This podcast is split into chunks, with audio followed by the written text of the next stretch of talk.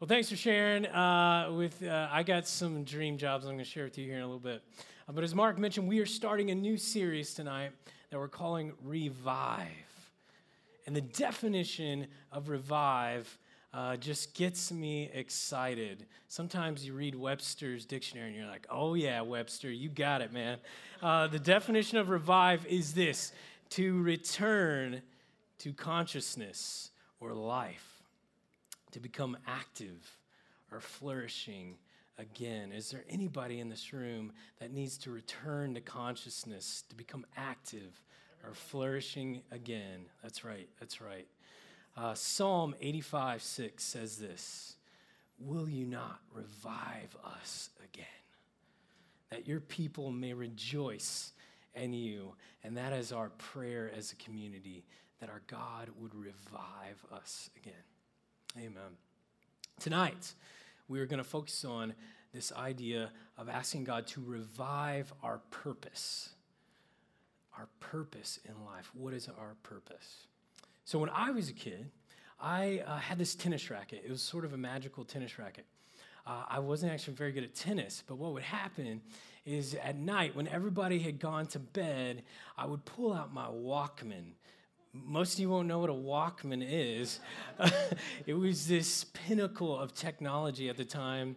You put a cassette tape in this portable player that had AA batteries, and you could listen to up to like 12 songs. It was amazing. It was so great. So I'd take my Walkman and I put it on my pants and I put the headphones over, and then I pull out my magical tennis racket, and it would transform into a guitar and I would stand on my bed and it would be a stage and the room would transform into a big concert. And all night for like an hour not all night one hour one hour at a time i would give the people what they wanted you know? I would be rock and roll god.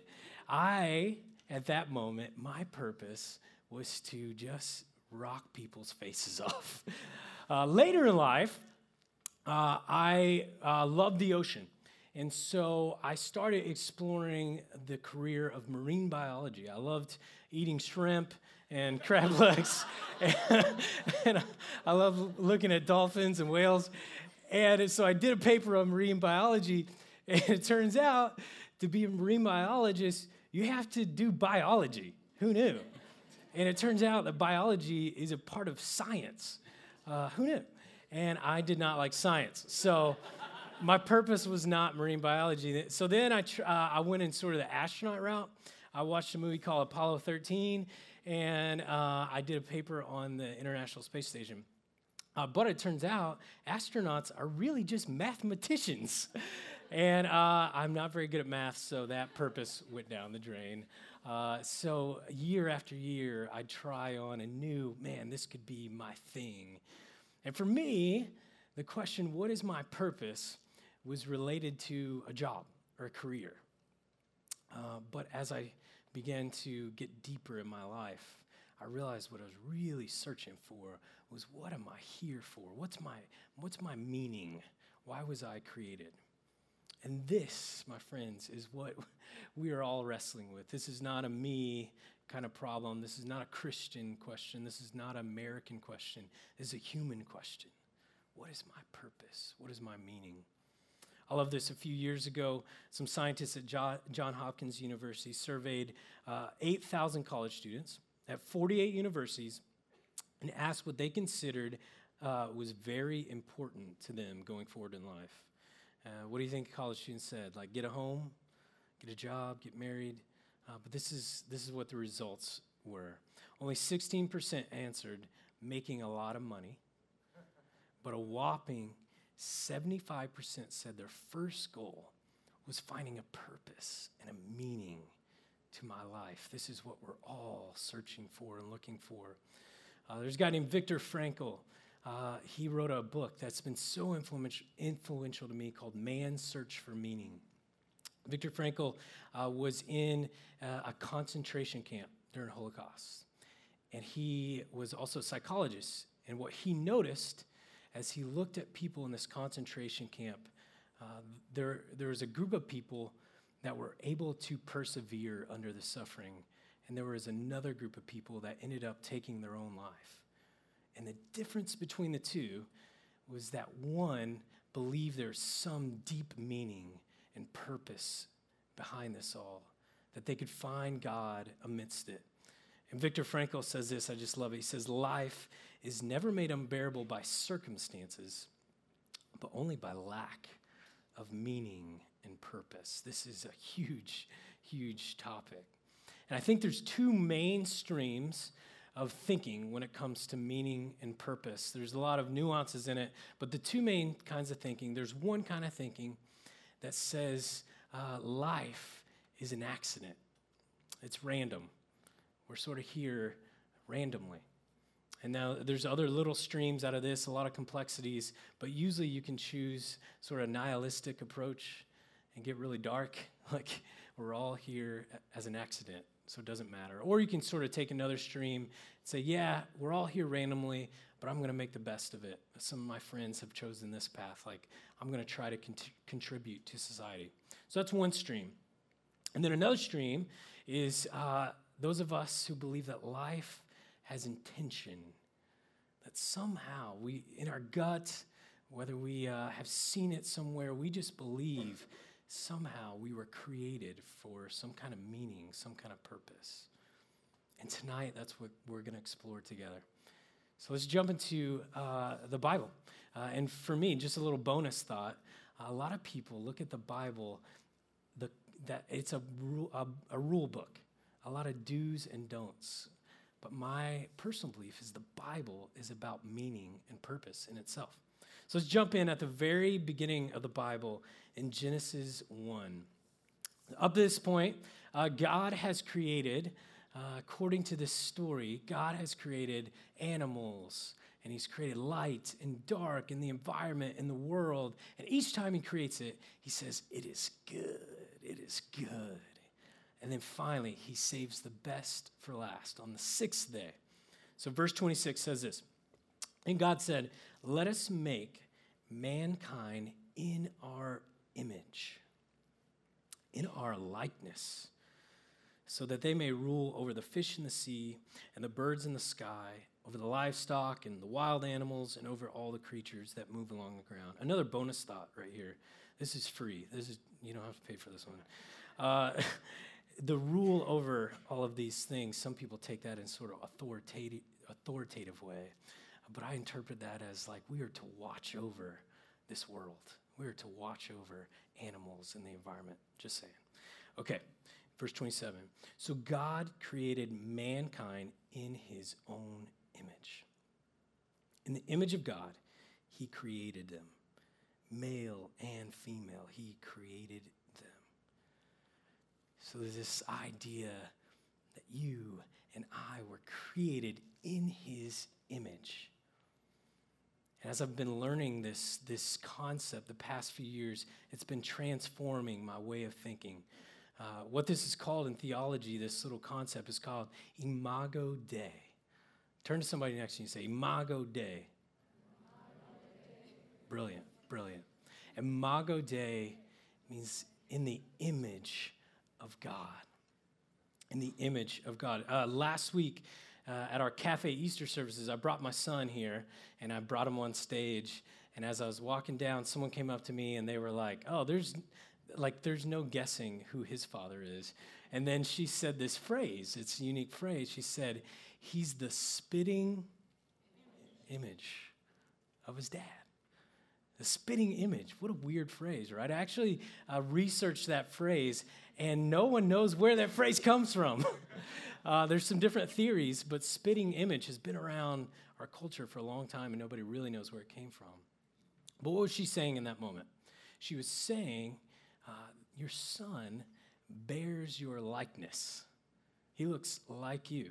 And she specifically was talking about physical appearance, right? Uh, but it's so evident throughout the week. Every day, my wife or I will turn to each other, and our kids will be doing something, and we're like, oh, that's you. That's you right there. what she just said or what he just ate, uh, that's you.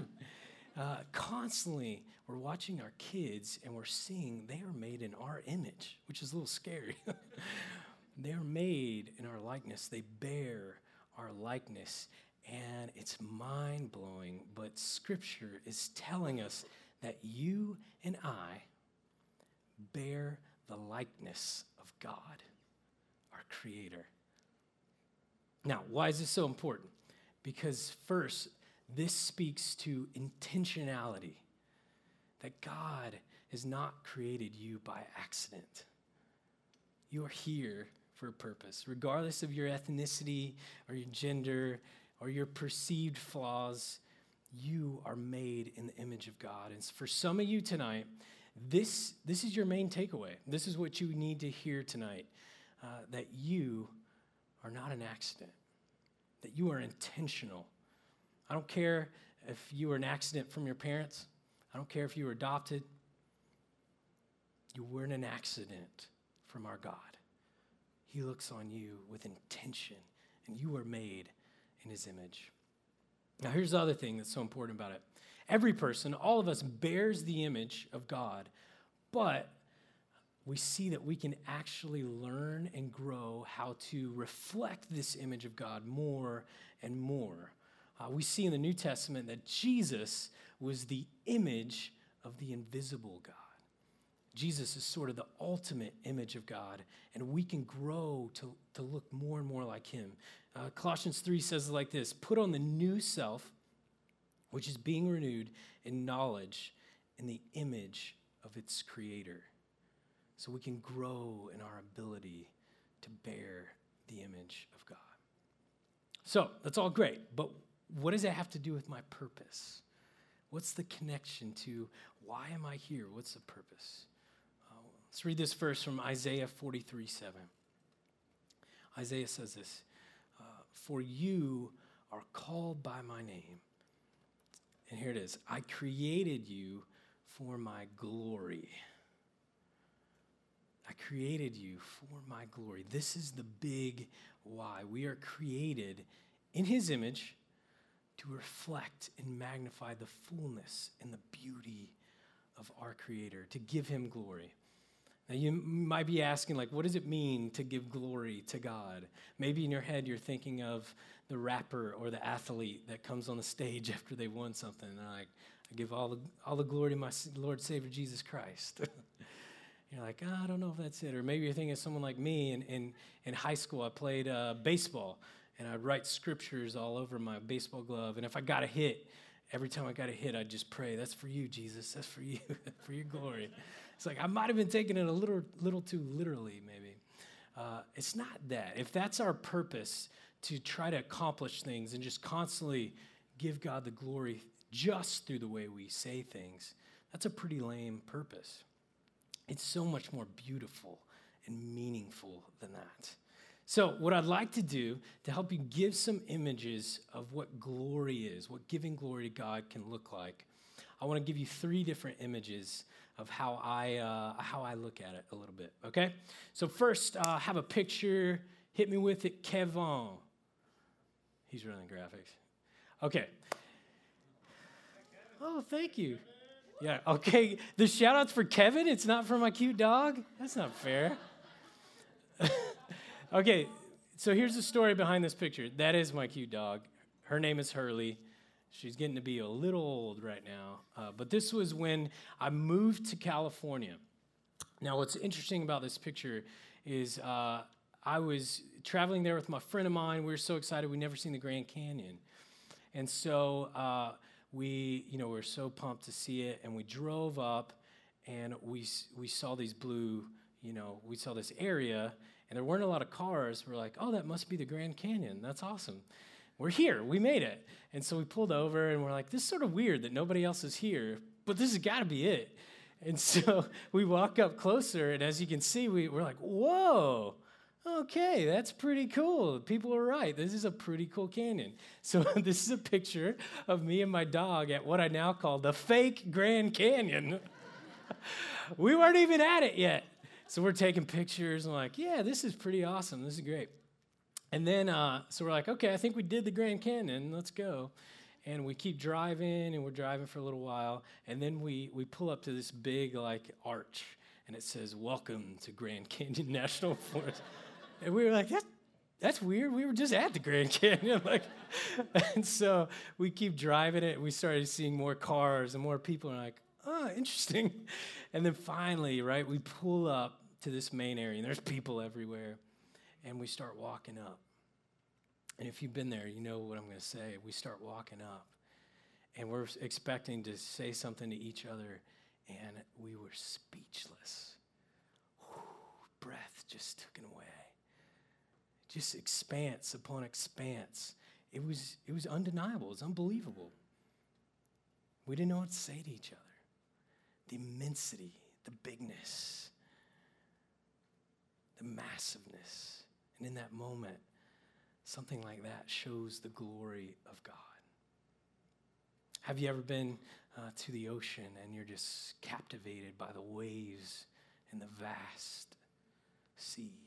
Have you ever stood on a mountain and just looked around and been like, wow, your breath is taken away? Man, I grew up in Oklahoma where there's no lights and really no cities to speak of. And you could drive out in the middle of the night and you'd look up at the stars and you just go, wow, wow. And you ask yourself, who did this? Wow. Takes your breath away. Something bigger is going on here. That's the first image I think of when I think of glory. There's these things that God has created. The heavens and the earth declare the glory of the Lord, is what the psalmist says. So we see the, the, just the bigness of the world. That's one way we can see the glory of God. So here, another image uh, right up here. I'm sure you guys were curious. Uh, this is a sunflower. Yeah? Summer type of a flower. I picked it up on my way here from Safeway.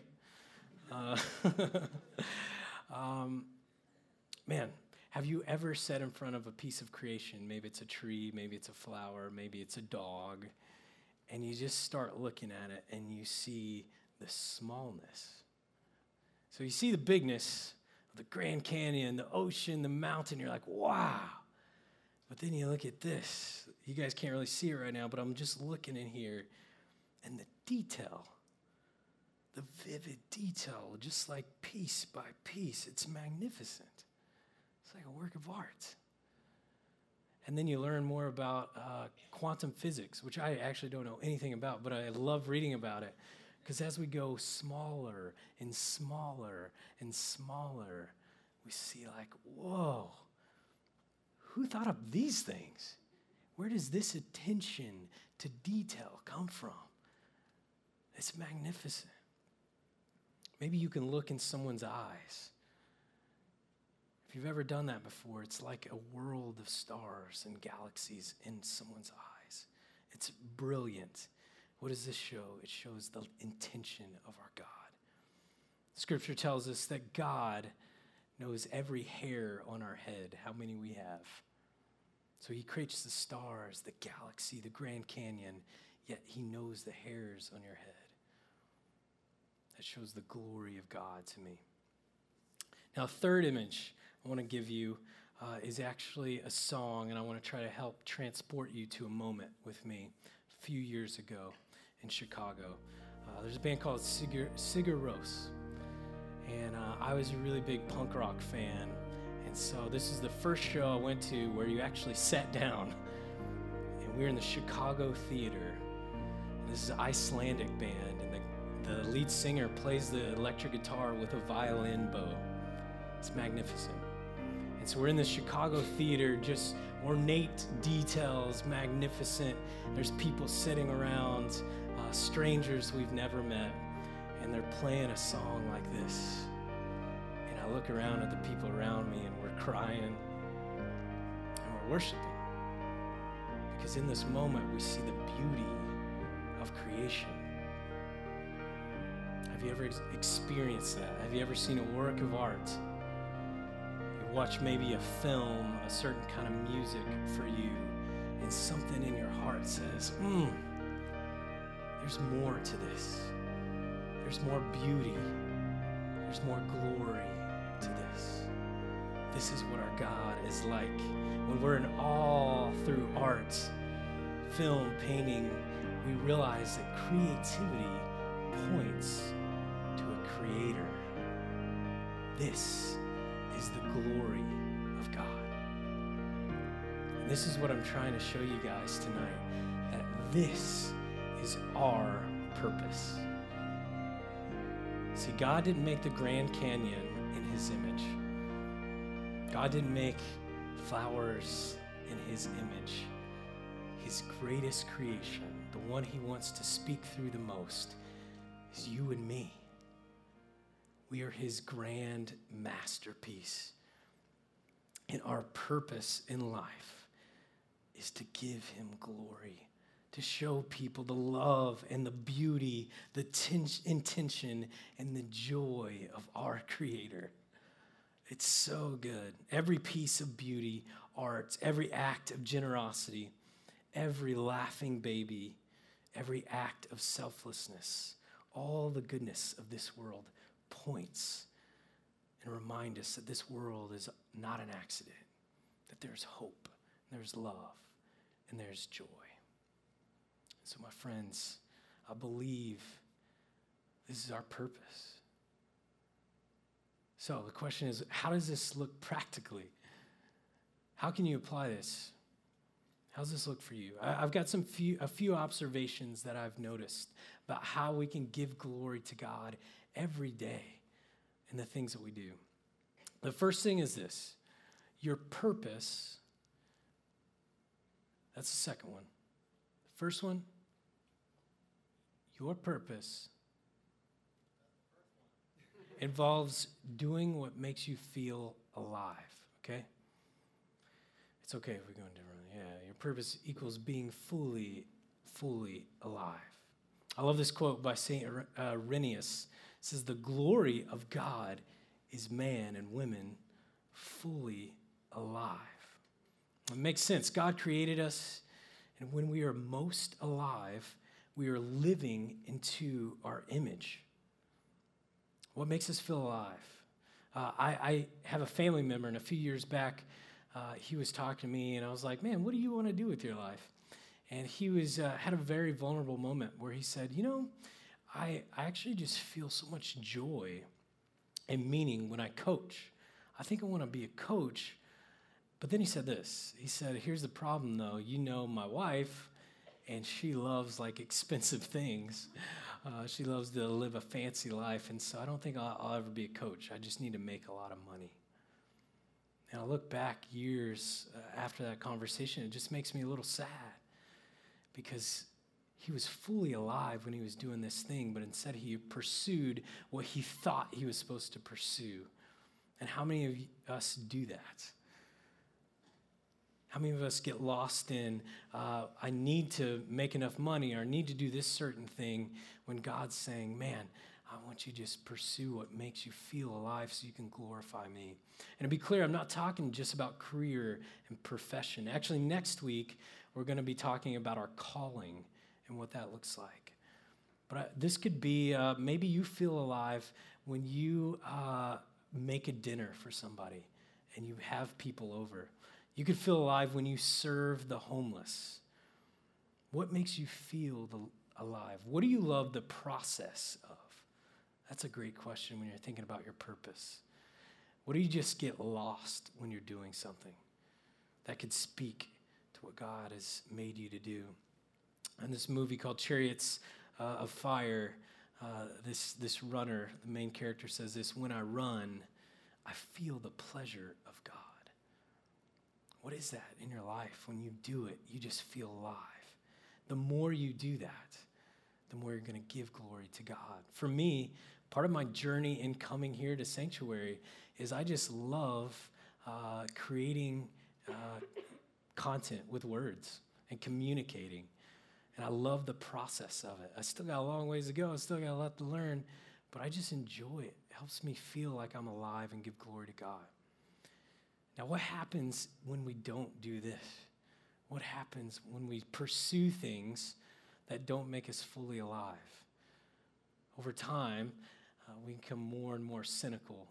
We can start blaming our lives on circumstances and others instead of realizing we are created to give glory to God. Now, the second thing is this your purpose does not take place in the future. This is a huge one. So many of us say, oh, yeah, when I get that dream job, when I become a professional writer, or when I finally start that startup, or I become a full time entrepreneur, or I become a, a full time teacher, whatever it is, we'll, we'll put our purpose on the future. Like when that happens, that's my dream, that's my purpose. Um, so, interesting thing about this concept um, my wife is pregnant right now, okay? So often, don't judge her. She'll be watching this online, so she'll know if you do. Uh, but she'll ask me to uh, to go get her something to eat. Right? the stereotypes are true about pregnant women. And recently, we've discovered this uh, this boutique taco shop in Sunnyvale. It's called Taco Bell, and so we've been going to it a lot lately. And uh, I'll go. I started going there like six months ago, and I'd pull up to the drive-through. And the first time I did, uh, I got welcomed by this worker, and man, I thought he was messing with me. He was just like, "Hi, welcome to Taco Bell. It's a great night, isn't it?" And I was like, "Dude, what? are you?" Are you playing a joke on me right now? And so then I get to the window and he's just like, How are you doing tonight? Got your tacos here. And I was just like, Are you for real, man? I don't know. And uh, the more I went back, because we've been going a lot, uh, uh, the, every time I go, it's, he's not messing with me. This is this dude. He is having a blast working at Taco Bell. He's enjoying the moment. And I just enjoy being there. I'm like, I'm doing great, man. How are you? Thanks for the tacos. See you later. See you next week. Uh, I hope Lori doesn't watch this one online. Okay. Uh, now, Contrast that with uh, a couple weeks ago, I went to get my wife a coffee. Uh, this boutique coffee shop in Sunnyvale, Starbucks. Yeah, okay, you get the joke now. Okay, so I walk in, and it was one of those situations. I wonder if you've ever had this before, where you walk up to the counter and you almost feel sorry for asking for something. the guy was just in a bad mood. He didn't want to look at me. He's just like, what, what do you want? And I'm just like, might I please have, like, you're just like, oh, dude, I know. Here's the deal. I think it's safe to assume both of these people, these are not their dream jobs, right? Like, neither one of them, this, they want this to be their ending place. One of these people has learned how to make the most of his moment. He's learned how to live in the present. The other person has become a victim of his circumstances. And he's saying, Well, this is not my place. I'm going to do that. Where Taco Bell guy is able to say, Yeah, I'm going to do that, but I'm also going to do this right now. And that just speaks to me because there's a fallacy that our purpose will exist one day. God gives us this day. So maybe you're a student and you're waiting for the future God is calling you to bring glory to his name right now. Maybe you're in a job or you're an intern or you're waiting for the next step. Man, how can you bring glory to God in the way you come to work every single day, every single moment? There's a verse in Luke that says, if you're faithful in the little things, you'll be faithful in much. God's looking at you and he's saying, Are you going to live and glorify my name in these little things. And then we'll see if you can do the, the big things. Now, the final one your purpose is bigger than yourself. This is a huge one. I recently, recently read psychologists talk about two approaches to life. There's the taker approach, where you go through life just saying, What can you, what can you give me? What can I take from this? What is life presenting me with? And then there's the giver approach, where you approach life by saying, What value can I add to others? What can I bring into this world? This is not a new concept. This is not a new concept at all. Scripture says that love is not self seeking. A guy named Jesus said this the core of life comes down to this love God and love people. Your purpose is not about your dream job. It's not about all that you can accomplish or fulfill yourself with. Your purpose is how you can bring glory to God and how you can bring meaning and love to others. What happens if we don't do this? We miss what God has created us to be. It's not about a job, it's not about a title. God wants you to be his image bearer, to show others the beauty and the fullness of who he is. Final thing uh, when I lived in Chicago, suburbs of, uh, I had a buddy there uh, who was, by that point, probably close to 70s. His name was Dave. And you would see Dave throughout the week, he would be longboarding around our suburb. It was so cool. This old guy uh, dressed in hippie clothes. And Dave, originally from California, he moved to Chicago and he started like a, a skateboard shop. And it was sort of a hippie shop as well. They sell like Birkenstocks and hippie clothing. And uh, Dave uh, was so inspiring to me.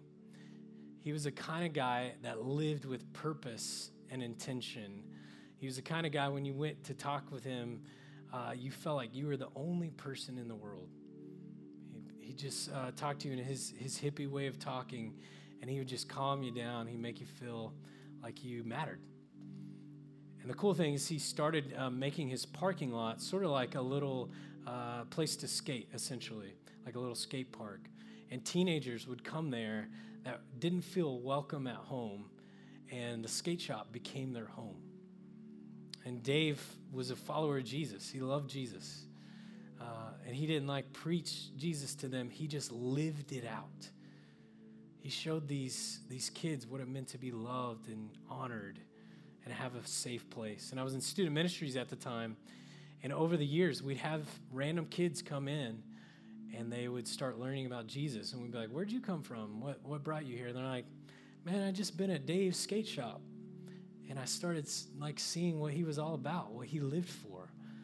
And it made me want to do the same thing. And I remember seeing this and I was like, oh, oh, oh, oh, oh, oh. It's that simple. It's that simple. We try to complicate it. What's my big purpose? What's my big meaning? It's to show the glory of God, it's to love God and to love people. It's living in the moment of what God's given us and living to the full so that people will see the beauty of our Creator. So that's my challenge for you guys is how can you do that? How can you live fully alive? How can you live not for the future, but in the present, wherever God has placed you right now? And how can you live for something bigger than yourself? Let's pray together. God, I'm so thankful for who you are. As I just think about all that you've created, again, I'm just reminded of the beauty and the fullness. And God, my desire is that people would know you, that they would see the joy and the hope and the purpose that you bring. And Father, my prayer for us in this room is that you would uh, just convict us, you would energize us, that you would revive us to remember that this life is about more than our own fulfillment. But our purpose is to honor you and give glory to who you are. So we thank you for these moments. We ask that even uh, right now, that you would stir in our heart this desire to praise you and worship you for who you are and, what you've done for us. It's in Jesus' name we pray. Amen.